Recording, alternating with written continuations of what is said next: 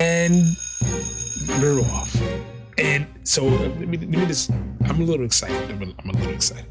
So, those of you who are listening, I want you to know that you can now view this on YouTube. So, from now on, moving forward, there will be consistent midweek videos of this on YouTube. So, this is going to be an amazing show.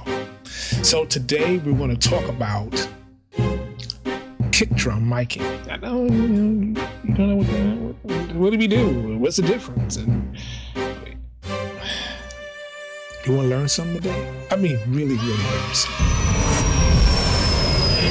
Let's go to midweek service provided by the Church Sound Podcast. This is our version of tech news with your host, Prentiss Thompson. Have you ever wondered how do I mic a drum set or what about getting audio to my live stream? We're here for you. This is tech news, new product reviews, and everything you need to know about what you need to know. Welcome to Midweek Service. Welcome to another edition of the Church Sound Podcast Midweek Service. I'm your humble host, Mr. Prentiss Thompson. What we do every week, we do product training, product reviews, and everything you need to know about what you need to know to continue to make your church service amazing. Amazing. So, there are a couple of concepts when it comes to your kick drum. Yeah, your kick drum. Now they come in different sizes, obviously. So you have you can have a kick drum as small as 14 inches, as large as 26. That's that, you know, that Led Zeppelin, Bob, John Bonham type of kick drum. But what I found is that to, to, to capture the resonance and the punch, a lot of times you need two microphones. And you can do it with one, but a lot of times, you know, you'll need you know, two microphones. So I found that a, kick drum microphone with the hole cut in and the the kick drum at the at the very out uh, output of it, maybe like a maybe like an inch, inch and a half, is a really good way to get the to get the punch and the power at the same time. But if you wanted to go a little further, so, so let me back up. You see what my you know, favorite kick drum microphones, and you'd be surprised that my favorite kick drum microphone is a broadcast microphone. You'd be surprised. It's something that you would see in a podcast studio or a radio studio.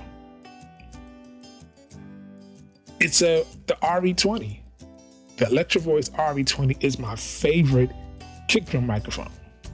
All right, favorite kick drum microphone, but you can get ones by Shure, the AKGs, plenty of models out there you can get. But let me tell you a trick that I use. So, when I want to be able to capture the punch and the boom, what I'll do is I'll have one kick drum microphone on the outside of the hole off to the left, more like the, the lower third of the kick drum. So this way I can get the the the thumpiness of it from the skin of the from of the skin of the the kick drum. Then I will have another microphone, a boundary microphone, in the kick drum. Yeah. I'll have it inside the kick drum.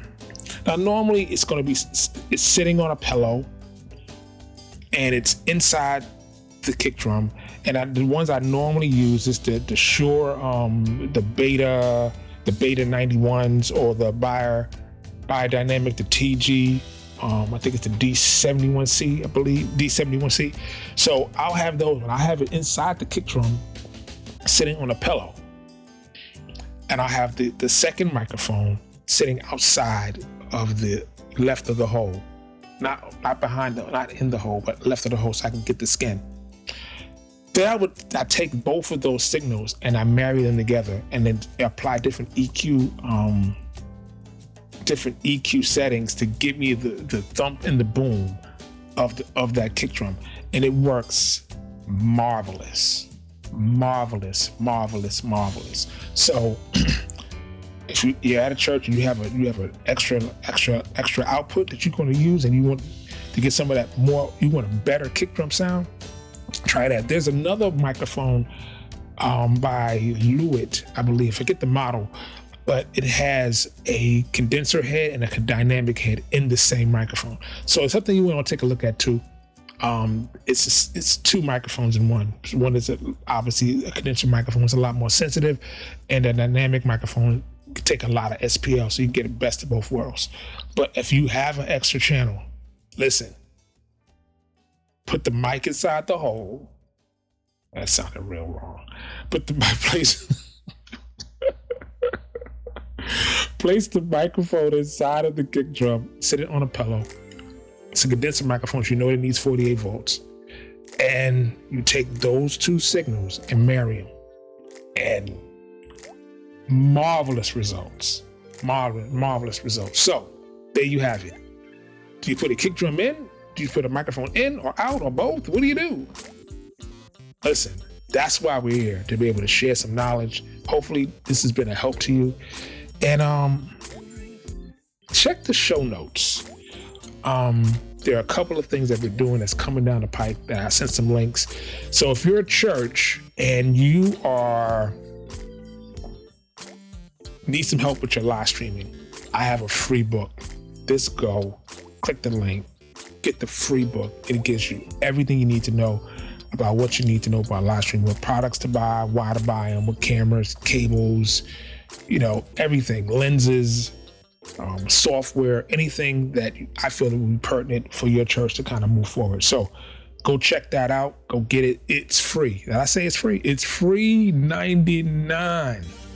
Free 99. So we'll say like I always say it. I will see you. Hear you in the Matrix.